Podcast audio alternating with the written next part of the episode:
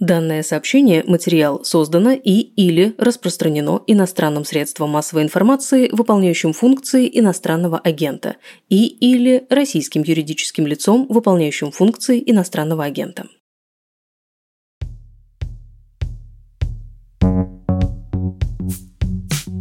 Это «Дедлайн» – подкаст «Медузы» о медиа и журналистах после 24 февраля. Меня зовут Наталья Жданова. Как живет российская медиаиндустрия, которая почти полностью оказалась в изгнании? Как война меняет, а иногда и ломает стандарты журналистики? И какой путь теперь проходит данное сообщение перед тем, как появиться на вашем экране? В этом выпуске говорим с одной из самых известных военкоров – Джанин Диджаванни, которая работала в Руанде, Боснии, Ираке, Палестине, в Чечне, а сейчас помогает расследовать военные преступления в Украине –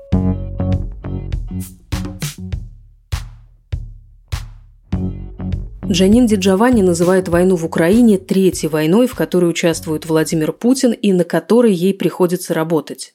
До этого были Вторая Чеченская и война в Сирии. Она находит во всех трех много общего. Вообще за более чем 30-летнюю карьеру военкора Джанин наблюдала множество войн и вооруженных конфликтов. Она писала и пишет сильнейшие материалы для журнала Vanity Fair. Но в Украине она не только журналист. Ее задача – помочь расследовать военные преступления – для этого был запущен проект The Reckoning Project, что переводится как «Расплата». Это команда из двух десятков украинских журналистов во главе с военным репортером Натальей Гуменюк, которые работают в разных частях страны. И в рамках специального опросника, подготовленного совместно с юристами и правозащитниками, собирают свидетельства военных преступлений. Вопрос, должны ли и насколько качественно этим могут заниматься именно журналисты. Об этом и, конечно, о самой войне в Украине мы подробно поговорили с Дженнин. Дженнин, спасибо, что нашли время на разговор с нами. Мы очень ценим вашу работу и ваш профессионализм. Спасибо вам. Война в Украине – это уже третья война президента Владимира uh, Путина, на которой вы работаете. В нулевых вы освещали Вторую Чеченскую войну, в десятых – войну в Сирии, в которой принимали участие российские войска. Что общего в этих войнах и чем они друг от друга отличаются? Я думаю, главная отличительная черта войн, которые ведет Владимир Путин, полное пренебрежение к мирным жителям. Удары по гражданской инфраструктуре для него – инструмент ведения войны. Цель таких ударов – сломить боевой дух солдат и моральный дух страны в целом. Воздушные бомбардировки были и в Чечне, и в Сирии. Это ужасающее зрелище. В боевых действиях в Украине Россия использует артиллерию, тонны артиллерии, и ею российские войска крушат города, поселки, села. В этом нет военного смысла. Это попытка запугать и доказать, что Россия может победить. Это немыслимый уровень жестокости как будто не существует никаких правил ведения войны.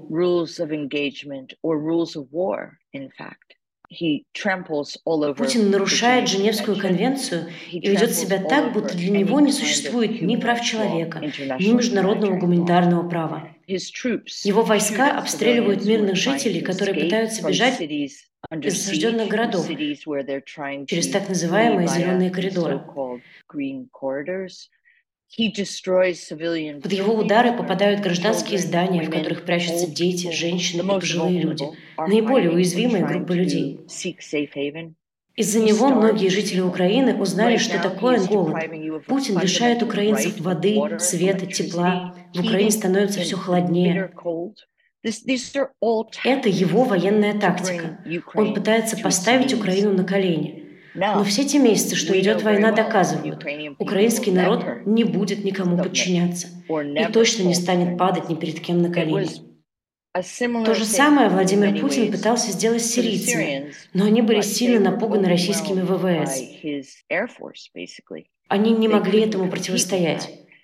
Каждый день в Восточном Алеппо начинался с обстрелов.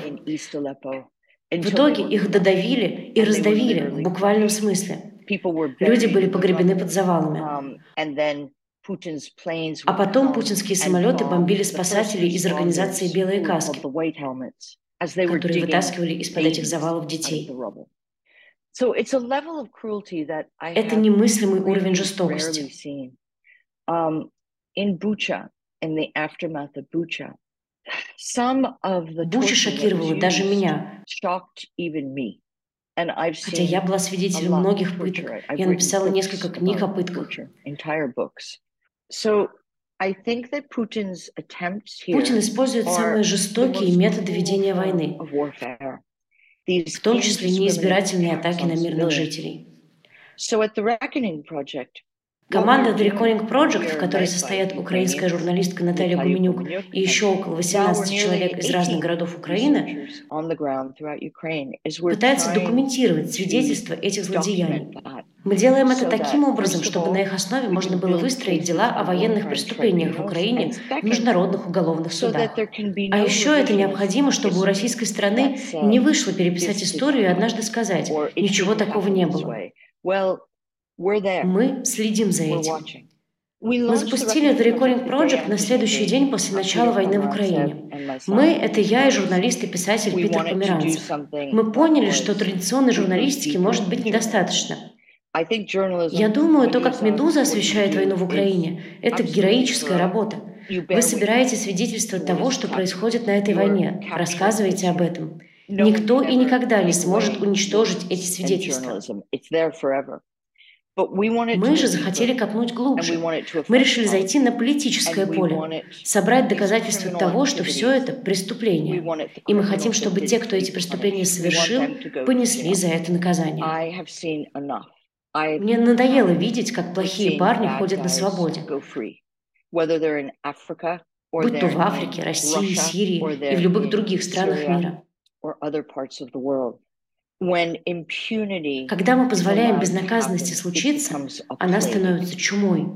Наша международная система правосудия настолько негибкая, что позволяет Путину и людям из российского командования делать то, что они делают в Украине сейчас. Мы не должны позволять им это делать. Мы должны остановить их, используя судебные механизмы.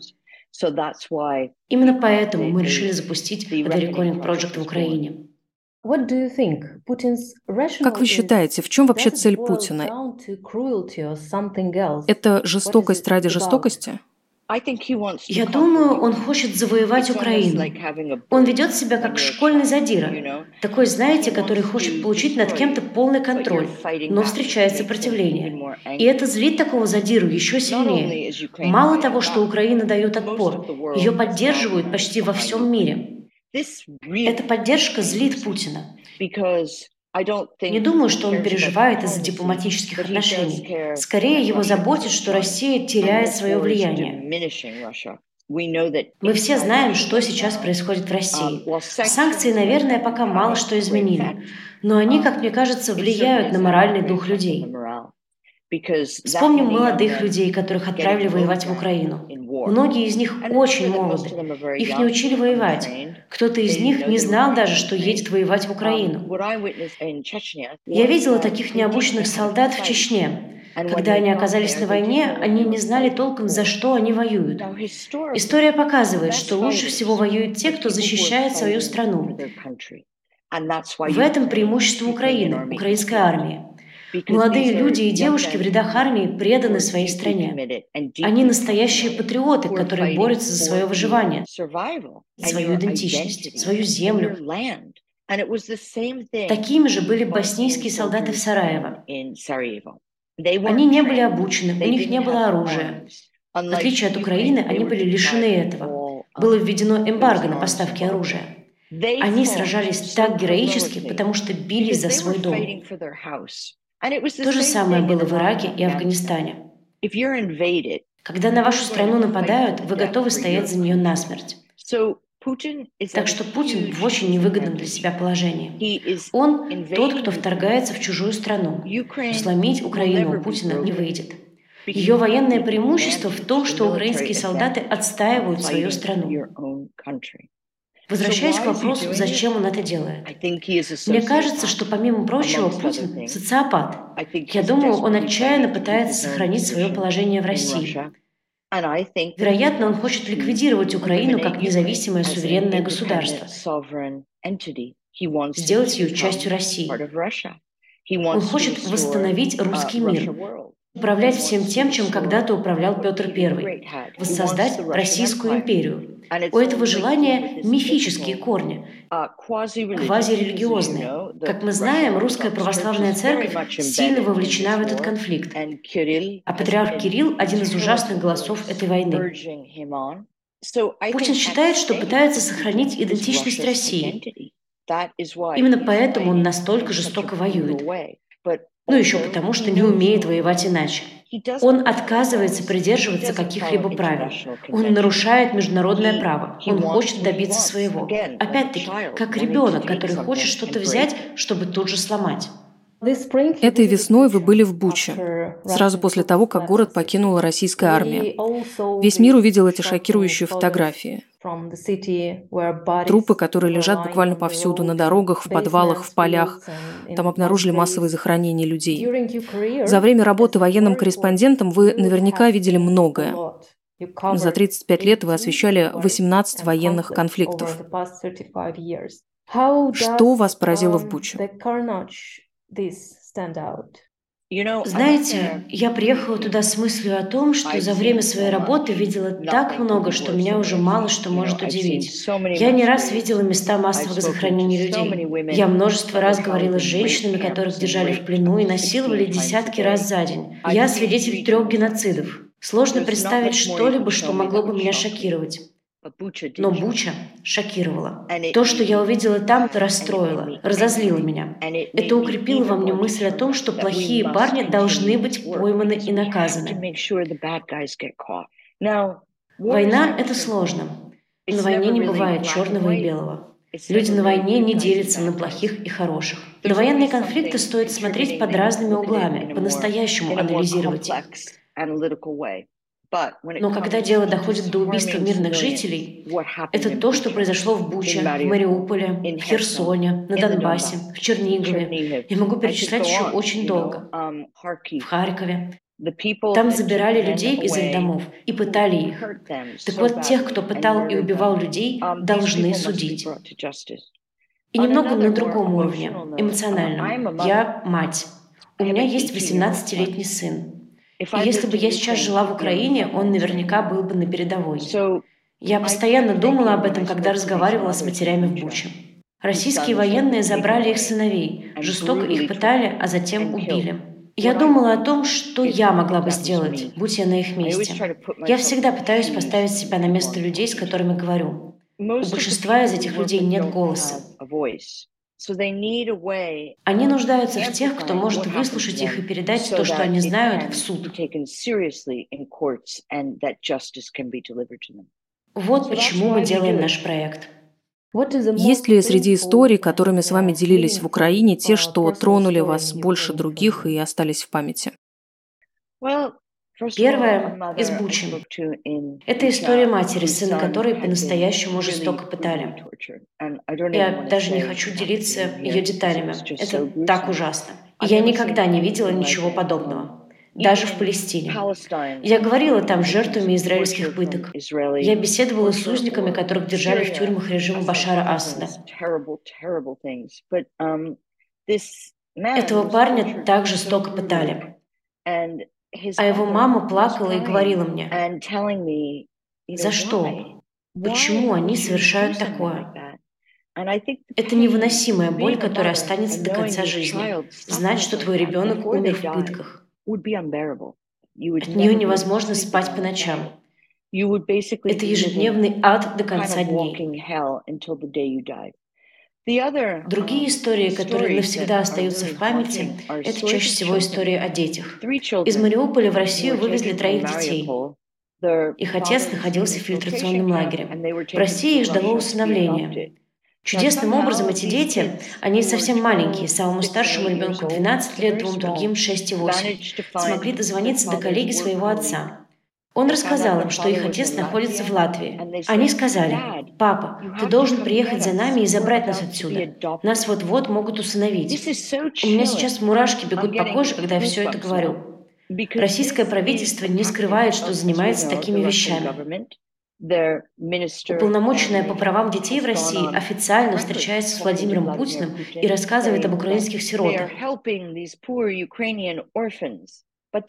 Но ведь на самом деле у этих детей есть семья в Украине. Они совсем не хотят, чтобы их кто-то усыновил. Они не хотят становиться россиянами. Они украинцы. Это пугает меня. Все это похоже на те геноциды, которые я уже видела.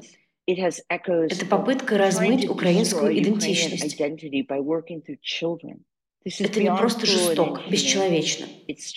Я думаю, что люди, которые следят за происходящим в Украине, например, в Соединенных Штатах, просто не могут поверить в то, что это реальность. Это не разовая история, это российская стратегия. Это попытка вывести украинских детей и сделать из них россиян.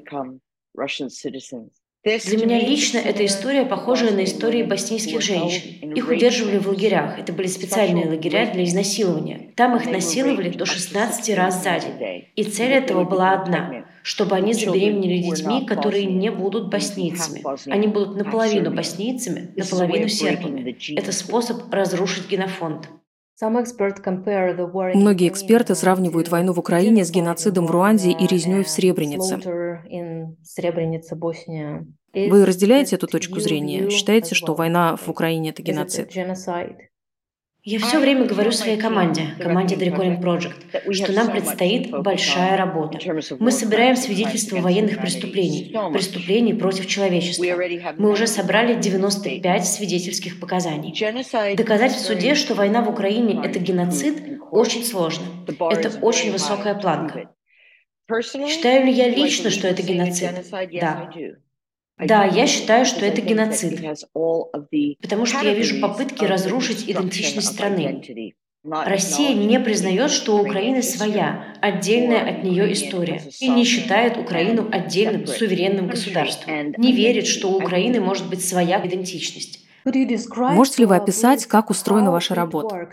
Как именно собираются эти доказательства? На конкретных примерах. Держите ли вы связь с какими-то официальными лицами и делитесь ли собранными материалами с государственными следователями? Um, Все началось с того, что мы пригласили в команду и обучили Наталью Гуменюк. Um, Она руководит лабораторией журналистики общественного интереса в Украине. Um, Затем мы пригласили от 15 до 18 украинских журналистов со всей страны и тоже их обучили. Мы обучили их навыкам, которые выходят за рамки журналистской работы. Они прошли курсы по международному гуманитарному праву. Они узнали о методах допросов. Это важно, когда общаешься с жертвами сексуализированного насилия, с людьми, которые проживают травму. Мы рассказали им, как именно собираются и составляются свидетельские показания. Есть большая разница между тем, чтобы опросить человека для журналистского текста и работой тех, кто следит за соблюдением прав человека. Нужно быть очень внимательным к деталям, очень четко их фиксировать. Как только мы получаем свидетельское показание, я вчитываюсь в него, чтобы понять, нет ли у нас схожих свидетельств. Это позволяет классифицировать преступления, доказательства которых мы собираем. После этого мы передаем данные социологам из Центра Вайзера Мичиганского университета. Они помогают нам систематизировать данные. У нас есть своя система проверки. Это программа, которая архивирует и проверяет данные, которые мы собрали. Проверка – очень важный этап работы. Все это позволяет убедиться в том, что мы собрали доказательную базу. После этого мы открываем дело и передаем его в прокуратуру. Конечно, мы держим связь с Генеральной прокуратурой Украины и специальным отделом по военным преступлениям. Наша команда встречается с правозащитниками, которые работают в Украине. Я лично общалась с правозащитниками из Amnesty и Human Rights Watch. Я знаю, что Amnesty опубликовали очень противоречивый доклад о ситуации в Украине. Я совершенно не согласна с его выводами. Но Amnesty International – это важная организация в мире правозащиты. Я сама работала с ней много лет. Human Rights Watch, правозащитная организация Truth Hounds – мы также являемся частью коалиции «Украина 5 утра», которая документирует военные преступления России. Мы также работаем и держим связь с людьми из антипутинского трибунала. Мы общаемся с людьми в Брюсселе, Лондоне, Вашингтоне. В общем, несмотря на то, что мы украинская неправительственная организация, мы стараемся рассказать о нашей работе всему миру. В сентябре мы провели очень важную для нас конференцию в Германии, в фонде Бергхофа в Берлине. Мы провели ее, потому что понимали, десятки человек работают в Украине, чтобы задокументировать военные преступления. Нам всем стоит работать сообща. Мы не должны изолироваться. И да, в том числе мы работаем с официальными лицами, политиками в разных странах. Конечно, мы обратимся в украинские суды. В Украине сильная судебная система. В ней работают сильные юристы и чиновники. Мы хотим помочь им, предоставив доказательства, которые нам удалось собрать. Но мы также работаем с прокурорами из других стран. С их помощью мы можем добиться суда над кремлевскими преступниками в Германии, Франции, Нидерландах. Один из членов нашего правления – это Филипп Сенс, юрист-международник, который знает, как вести дела, связанные с преступлениями агрессии. Кажется, что все это безумно сложно, и на эту работу может уйти очень много времени. Сколько свидетельств вам уже удалось собрать, и какая часть из них уже оформлена в виде дел? Um, Мы собрали более 90 свидетельских показаний. Пока ни одно из них не доведено до уголовного дела. Чтобы вы понимали, журналист чаще всего берет интервью для текста один раз – мы же берем интервью у одного и того же человека по 3-4 раза. Это необходимо, чтобы показания были максимально точными. Например, нам рассказывают, что российский солдат вывел супруга на улицу и расстрелял его. Мы должны узнать, во что этот российский солдат был одет. Мы должны уточнить, как именно солдат говорил с ними. Он был груб, вежлив, может, не очень уверен в себе. Это молодой человек. В какое время суток это случилось? Куда увели супруга? Как выглядела комната? Ему давали воду и еду? Все это чрезвычайно важные детали. После того, как мы наконец получаем свидетельство, мы его проверяем. И только потом мы можем оформить дело. Мы также работаем с Ельской школой права. Эта школа считается одной из лучших в мире. И мы работаем с их Центром по правам человека над одним особым делом по Украине. Не могу пока сказать, каким. Я очень довольна тем, как все движется.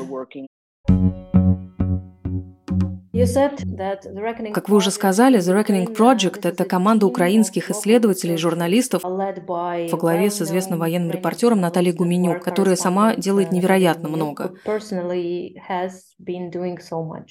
У меня совершенно нет никаких сомнений в их профессионализме, но если говорить в целом, что вы думаете о том, что это может восприниматься как предвзятость, когда исследователи собирают материалы и говорят со своими соотечественниками, гражданами страны, которые находятся в центре конфликта?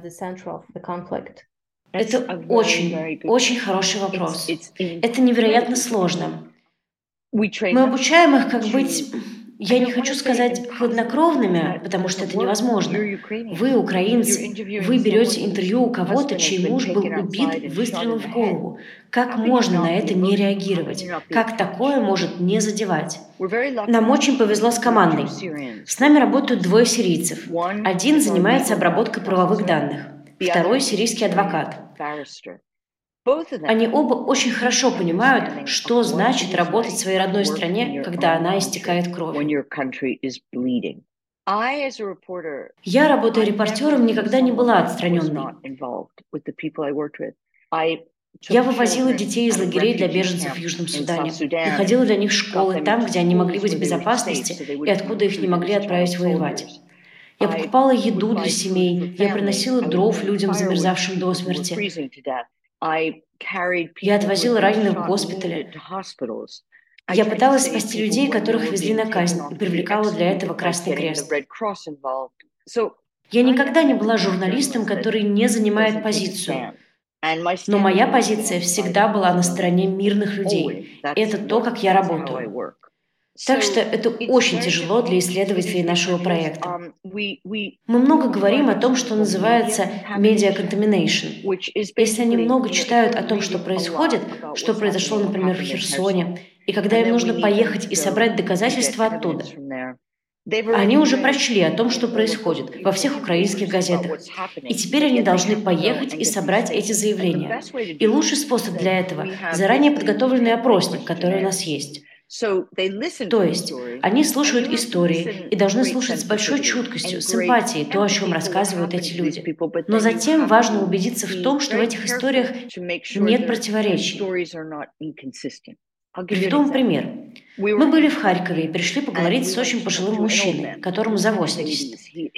Его дом был разрушен ракетным ударом, но он продолжал в нем жить под протекающей крышей и питался картошкой. Было холодно и убого. Но история, которую он начал рассказывать нам, не была последовательной. Он все время приводил разные даты и факты о том, что случилось. И здесь есть много причин, почему. Он был травмирован. В таком состоянии у людей проблемы с памятью. Во-вторых, он стар и просто не помнил чего-то. И хотя он интересный герой для журналистской истории, мы не стали использовать его в качестве свидетеля. Мы вежливо извинились и ушли через 20 минут. Мы учим команду выбирать подходящих свидетелей и тех, кто не подойдет для суда. На моем компьютере есть карта Украины, и на этой карте небольшие точки. Это места, где находятся члены команды. То есть я знаю, где они работают сейчас, куда они направляются. Но то, что делает The Recording Project уникальным, члены команды – украинцы. Это не зарубежные репортеры, правозащитники или представители Международного уголовного суда. Полицейские из Германии или Бельгии, которым бы пришлось выяснять все с нуля. Наши исследователи из Донбасса, Чернигова, Херсона – это их страна. Они лично хотят правосудия. У них очень сильная мотивация работать. Мои опасения как руководители связаны с тем, как защитить их. Они, так же как и вы, работают с февраля. И я должна быть уверена, что они не выгорят. Хотя, конечно, они травмированы. Я имею в виду, что они могут работать, но должны заботиться о себе. Я бы хотела сказать тем, кто слушает нас, неважно, журналист вы, сотрудник экстренных служб, врач, студент, мама, во время войны, особенно во время войны, которая может продолжаться очень долго. К сожалению, я думаю, эта война будет долгой. Вы должны защищать себя. Это очень тяжело, когда наступает зима и нет отопления и электричества. Но вы должны найти способ сохранить здравый рассудок. Осада Сараева продолжалась почти 4 года. Там не было электричества, только генераторы. Большую часть времени не было воды. Запасы еды были ограничены. Продукты поступали только через гуманитарные коридоры. А если аэродром попал под бомбардировки сербов, а это часто случалось, то в Сараево месяцами ничего не могли доставить. Сараево был как Киев. Очень утонченный, красивый город, в котором жили художники, писатели, музыканты. Их пытались поставить на колени, но они не сдались. И город не пал. Я так горжусь, что была свидетелем этого. Это показало мне, как люди способны выживать в самых страшных обстоятельствах, если они верят во что-то. Люди в Сараево верили, что их город устоит. Так и случилось. Я часто говорю об этом своей команде. Может быть, это звучит слишком просто, но вы должны достаточно спать, хорошо питаться, вы должны заботиться о своем физическом и ментальном здоровье, вы должны оставаться сильными, вы должны сохранить веру в то, что вы одержите победу в войне. Вы пройдете через это. Я это знаю, потому что я видела, как это было в других местах. Uh, По поводу списка вопросов, как этот опросник был вообще составлен, какие там пункты? Um, Во время сирийского кризиса я работала для агентства ООН по делам беженцев. И частью моей работы было руководить командой людей, которые не были журналистами. Они были юристами, социологами, политологами. И приехали в лагерь беженцев, чтобы поговорить с одинокими женщинами, чьи мужья были убиты или пропали. Мы составили список вопросов, в основном довольно простых. Ваше имя, откуда вы? И главное, что вы видели? Обычно, когда я читаю ответы, вся информация находится передо мной, за исключением имени свидетеля. Есть только один человек, который видит эти имена и закрывает их под замок в архиве, чтобы защитить этих людей. Так что я вижу, например, свидетель номер 63. Вижу, откуда он. Это место отмечено на карте Украины. Я вижу пол, возраст, профессию и его свидетельство. Обычно это саммари о том, что случилось, с большим количеством деталей, которые обычно не используют журналисты. Мы идем глубже. После того, как я прочту эти свидетельства, мы начинаем кодировать и архивировать эти данные. В то же время Наталья Гуменюк и ее лаборатория журналистики общественного интереса создают на основе этих свидетельств истории, потому что одна из наших задач – рассказывать о том, что происходит в Украине международной аудитории. Мы создаем семь мультимедиа-проектов на основе некоторых из этих историй. Одна из них – фильм о детях, сделанный Натальей и ее командой. Материал о трех детях из Мариуполя, которых увезли в Россию. Его для журнала Vanity Fair написала Ирина Лопатина. Потрясающая работа. Фильм мы тоже там опубликовали, но еще показали его политикам в Вашингтоне.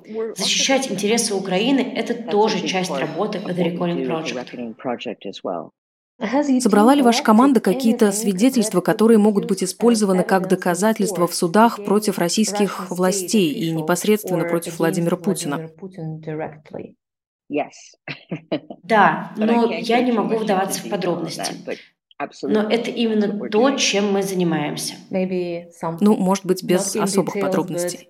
Главное, я считаю, то, о чем мы уже говорили, это неизбирательные атаки на гражданские объекты, обстрелы домов, больниц, школ, библиотек, расстрелы мирных жителей, которые пытались бежать из Бучи, Ирпеня и многих других городов, атаки на людей, у которых на машинах белые флаги или надписи «Дети», и все равно их обстреливают. Судя по риторике Владимира Путина, он не скрывает своих попыток уничтожить Украину. Это следует и из его публичных выступлений. Нынешний командующий генерал Суровикин известен как сирийский мясник. Он знал, что Алеппо не выдержит таких разрушений.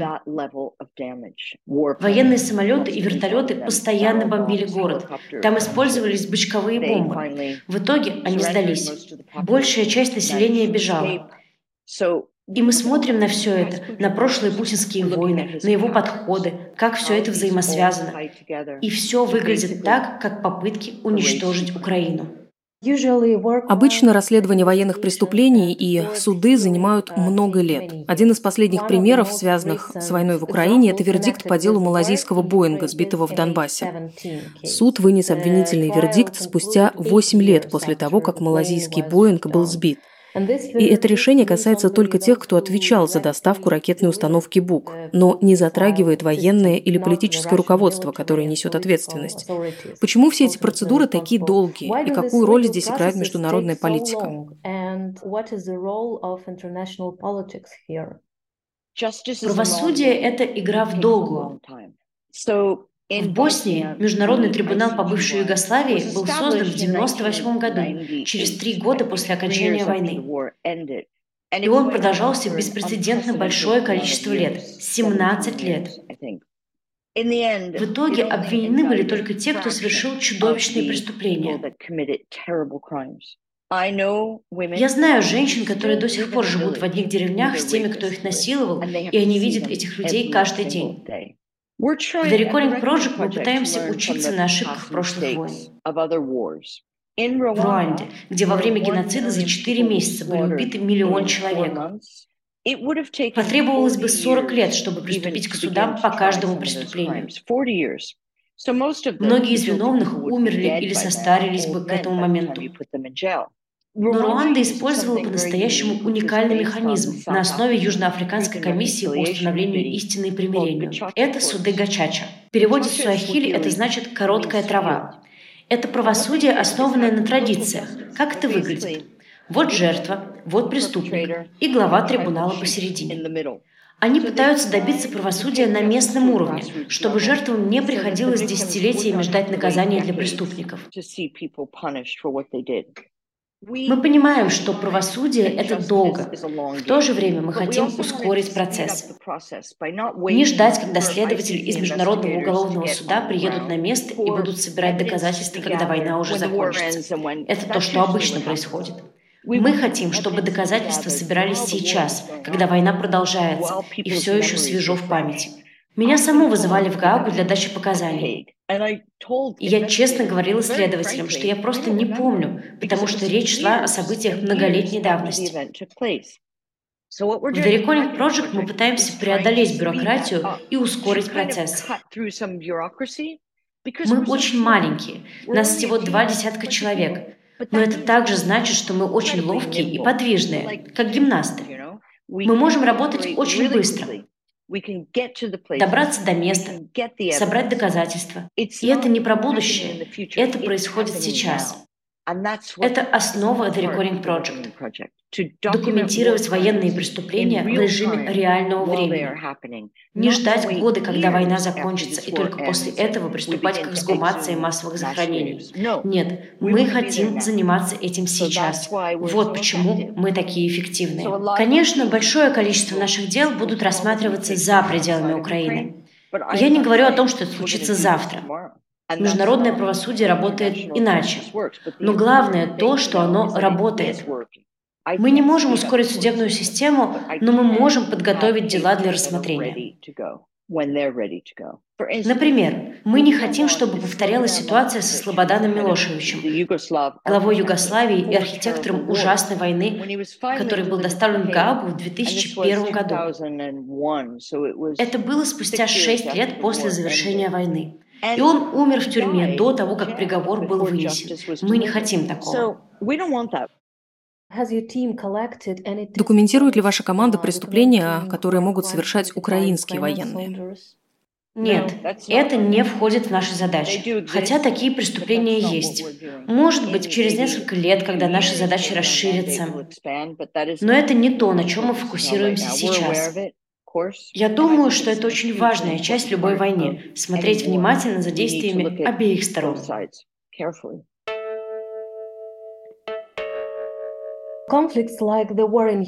Конфликты, подобные войне в Украине, могут заканчиваться по-разному для агрессора. Um, Может закончиться исцелением или игнорированием произошедшего, когда преступление так и не признали. Uh, как вы думаете, какой сценарий наиболее вероятен в России? Возможно ли исцеление после этого? Меня спрашивают все время, как эта война может закончиться. Я всегда говорю, если бы у меня был магический кристалл, магический шар, я бы вам ответила. Вы же знаете, что это. Вы вглядываетесь в этот шар и видите, Владимир Путин передает власть.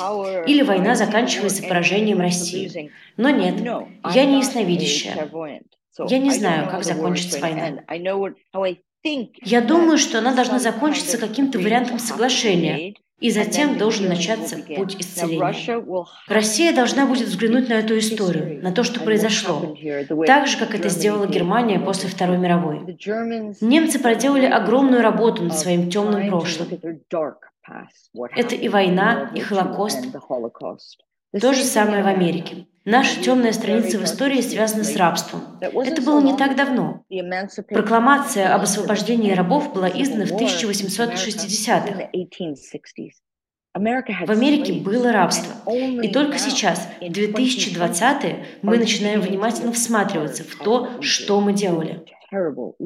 Ужасное наследие рабства – расизм. И снова скажу, такие вещи требуют времени. Чтобы в России наступило исцеление, придется разобраться с этой историей. Так много хороших россиян, кто покинул страну, потому что не могут там жить. Они могли бы заняться этим процессом. Страны не могут до конца излечиться, если не работают над ошибками прошлого, не признают вины. И что особенно важно, не работают над тем, чтобы это никогда не повторилось. Uh, И в конце я хотела бы задать несколько очень простых вопросов. По-настоящему uh, простых, но интересно ваше мнение. Как вы думаете, почему люди убивают? У меня нет ответа. Вы знаете, я чувствую себя, как будто на протяжении всех этих войн была антропологом. И так и не нашла ответа на вопрос, как люди могут быть такими жестокими. Мы с вами не тронем и кошку или собаку, другого человека, который молит о пощаде. Не убивайте меня, не трогайте, не насилуйте. Я думаю, что ненависть так сильно захватывает людей, что они становятся неспособны видеть страдания других. И иногда мы имеем дело с психопатами, социопатами, садистами, пытками в тюрьмах. Иногда это врачи, люди, которые давали клятву Гиппократа, и они совершают ужасающие вещи. Пытки для меня – это самое темное и самое низменное проявление человеческой природы. Но я могу сказать, что видела невероятную стойкость людей и их способность возвыситься над тьмой и создавать что-то. Это то, что сейчас делают украинцы.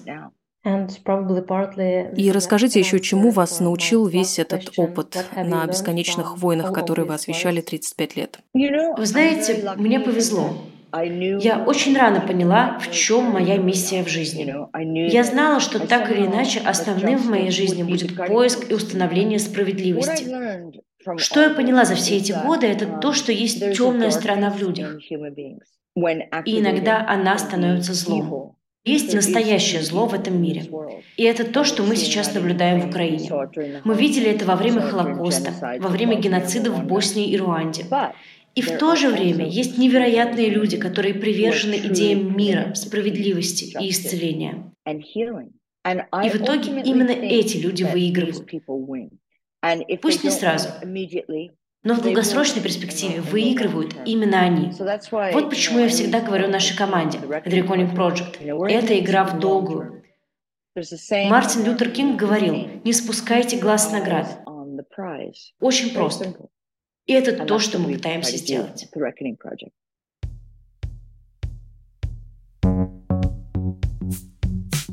Ссылки на The Reckoning Project и тексты Джанинди Джованни вы найдете в описании этого выпуска. Подписывайтесь на дедлайн в приложениях с подкастами. И, пожалуйста, оставляйте свои комментарии, так о нас узнает больше людей. А еще вы можете слушать этот и другие редакционные подкасты в приложении «Медуза».